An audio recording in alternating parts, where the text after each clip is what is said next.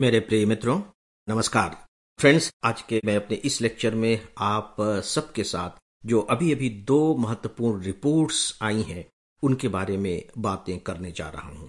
और ये जो रिपोर्ट्स हैं, इनमें एक रिपोर्ट का संबंध मिडिल लेवल तक की शिक्षा से है और दूसरी रिपोर्ट का संबंध हमारे रोज़गार की स्थिति से है। और आप जानते हैं कि ये दोनों ही टॉपिक आपके सिलेबस के न केवल टॉपिक ही हैं बल्कि बहुत इंपॉर्टेंट टॉपिक है। प्री की दृष्टि से भी और मेंस की दृष्टि से भी। तो आइए सबसे पहले बात करते हैं शिक्षा पर आई हुई रिपोर्ट की। एक वार्षिक रिपोर्ट आई है। एक संस्था है प्रथम। उसने ये रिपोर्ट दी है और उनकी ये रिपोर्ट शिक्षा के माध्यमिक स्तर तक की रिपोर्ट है। बिल्कुल ताजी रिपोर्ट है। देखिए इस वार्षिक रिपोर्ट में क्या कहा गया है। इसमें कहा गया है कि जो हमारे ग्रामीण भारत है, जो हमारे गाँव के जो स्कूल हैं, उनमें से जो 14 साल से 18 साल के आयु वर्ग के जो स्टूडेंट हैं, उनकी स्थिति क्या है? जो इन्होंने रिपोर्ट बनाई है, उसके तीन मुख्य मानक हैं। तीन आधार पर उन्होंने रिपोर्ट तैयार की है। पहली, कि ये जो स्टूडेंट हैं, इनके रजिस्ट्रेशन की स्थिति क्या है? पंजीकरण की स्थिति क्या है?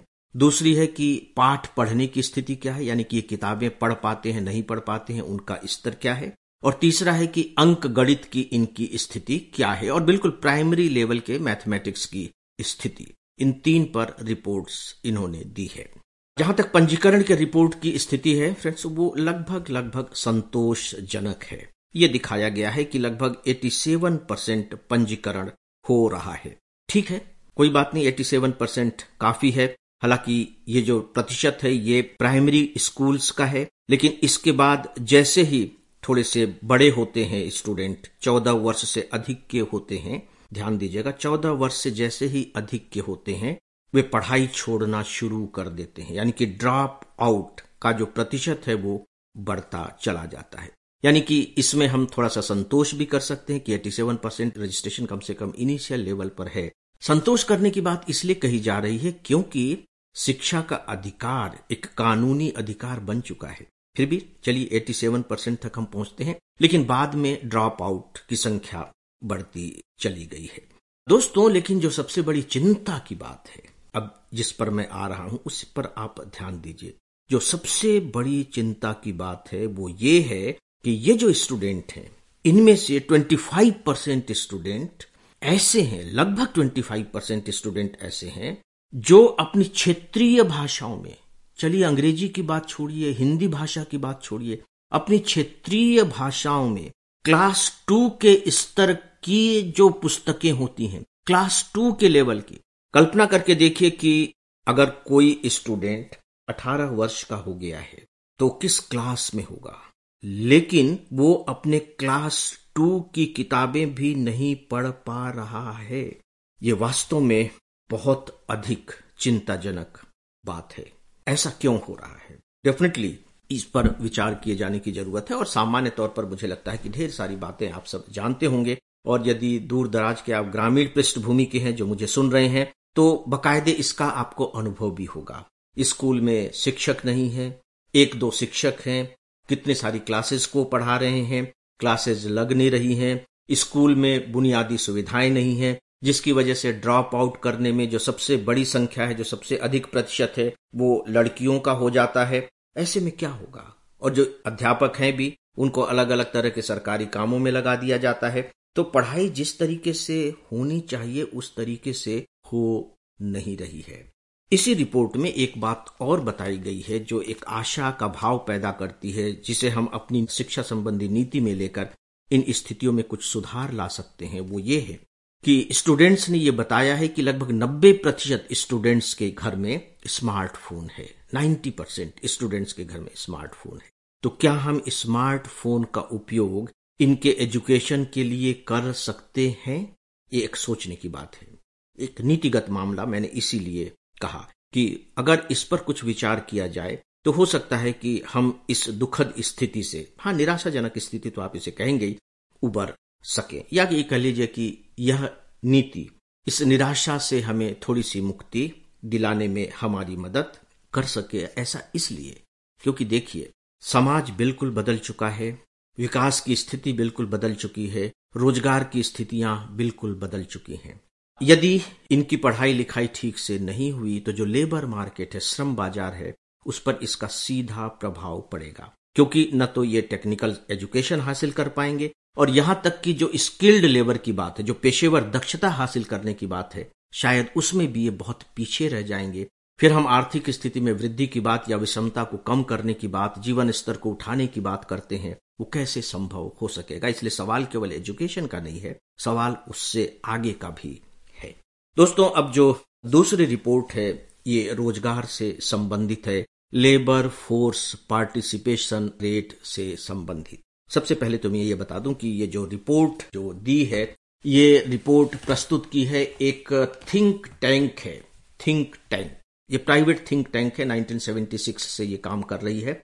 और इसका पर्पज है कि ये भारतीय अर्थव्यवस्था के बारे में कुछ इंफॉर्मेशन देते हैं जिनका संबंध बिज़नेस से होता है। इस थिंक टैंक का नाम है C M I E centre for monitoring Indian economy मैं रिपीट कर रहा हूँ centre for monitoring Indian economy C M I E इसने लेबर फोर्स पार्टिसिपेशन रेट जिसको हम शॉर्ट फॉर्म में कहते हैं एल एफ़ पी आर के बारे में अपनी रिपोर्ट दी है।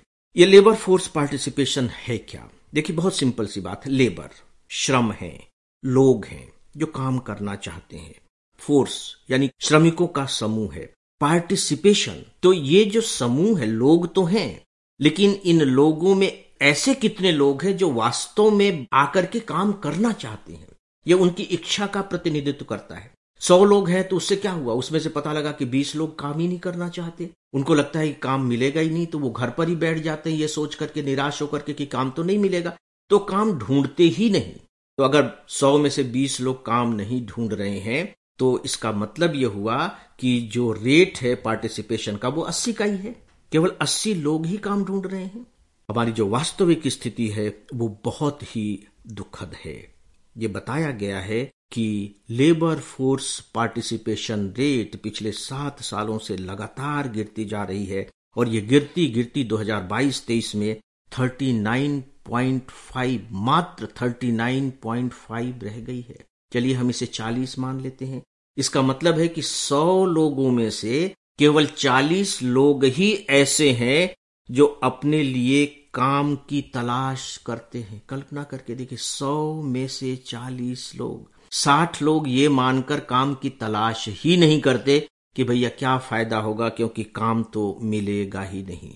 एक बात और ध्यान रखिएगा कि जब हम लेबर फोर्स पार्टिसिपेशन की बात करते हैं तो इसमें जो एज ग्रुप शामिल किया जाता है वो है 15 टू सिक्सटी ईयर्स पंद्रह साल से लेकर 60 साल तक के लोगों को। तो सौ में साठ लोग लगभग चाहते ही नहीं हैं कि वो काम ढूंढें। और अगर महिलाओं में देखें तो ये और भी अधिक निराशाजनक है। महिलाओं का जो रेट है ये 8.8 परसेंट मोटे तौर पर सौ में केवल नौ महिलाएँ ही काम की तलाश करती हैं। दोस्तों, इसका प्रभाव क्या पड़ेगा? सीधी सी बात है कि ये जो लेबर फोर्स पार्टिसिपेशन रेट जो यहाँ इतना डाउन दिखाई दे रहा है, वो कहाँ ज़्यादा होगा? शहरों में उतना नहीं होगा, जितना कि गाँव में होगा। इसका मतलब है कि गाँव के लोग अगर रोज़गार तक की तलाश में बाहर नहीं निकल रहे हैं तो हमारा जो एग्रीकल्चर सेक्टर है, उसी पर ही ज़्यादा दबाव पड़ेगा, क्योंकि वो काम नहीं कर रहे हैं, लेकिन भरण पोषण तो उनका होना ही है तो कहाँ से उनका भरण पोषण होगा? वो भरण पोषण कृषि से ही होगा। इसका नतीजा क्या होगा? नतीजा यह होगा कि कृषि पर दबाव पड़ेगा और कृषि पर दबाव पड़ने के कारण जो हमारे किसानों का जो जीवन स्तर है, वो कम होता चला जाएगा, क्योंकि उनकी आमदनी तो उतनी ही रहेगी। लेकिन पेट भरने के लिए अनाज मांगने वालों की संख्या उस पर बढ़ जाएगी। तो उनका सीधा असर हमारी अर्थव्यवस्था पर पड़ेगा। दरअसल इसका एक बहुत बड़ा कारण भी माना जाता है। संक्षिप्त में मैं आपको यहाँ बता दूँ। ये आपकी बहुत ही काम की लाइन होगी, वो ये कि देखिए, जब हम अपने आर्थिक विकास की बात करते हैं तो कहीं न कहीं चीन से हमारी तुलना हो जाती है, भले ही पॉलिटिकल सिस्टम हमारा अलग क्यों न हो। चीन में हुआ क्या? चीन में जो आर्थिक विकास की गति रही तो पहले तो कृषि में विकास हुआ, कृषि के बाद औद्योगिक विकास हुआ, और औद्योगिक विकास के बाद फिर सेवा क्षेत्र आगे बढ़ा। हमारे यहाँ क्या हुआ? हम कृषि में आए, औद्योगिक विकास थोड़ा सा हुआ, लेकिन हम एकदम जंप कर गए सर्विस सेक्टर में। तो ये जो बीच का जो औद्योगिक विकास है जिसमें मैन्युफैक्चरिंग सेक्टर का सबसे बड़ा रोल है, इसको हम ठीक से डेवलप नहीं कर पाए। और ये जो लेबर फोर्स है, ये सर्विस सेक्टर में सीधे जा नहीं पाएगा, क्योंकि वहाँ स्किल चाहिए, वहाँ टेक्नोलॉजी चाहिए। तो औद्योगिक क्षेत्र में इनके लिए हम जगह नहीं बना पाए यह एक बहुत बड़ा कारण रहा। तो मुझे लगता है कि इस तथ्य की जानकारी आपको डेफिनेटली होनी चाहिए। दोस्तों, अंत में एक योजना के बारे में, प्रधानमंत्री सूर्योदय योजना। 22 जनवरी को अयोध्या में राम लला की प्राण प्रतिष्ठा होने के बाद प्रधानमंत्री जी ने जो सबसे पहली योजना की घोषणा की है, वह योजना है प्रधानमंत्री सूर्योदय योजना। सूर्योदय, देखिए, इसी से समझ में आ जाएगा। सूर्योदय, यानी कि प्रकाश। इसका संबंध प्रकाश से है यानी कि गाँव में प्रकाश कैसे पहुँचाया जाए तो सीधी सी बात है, बिजली से है।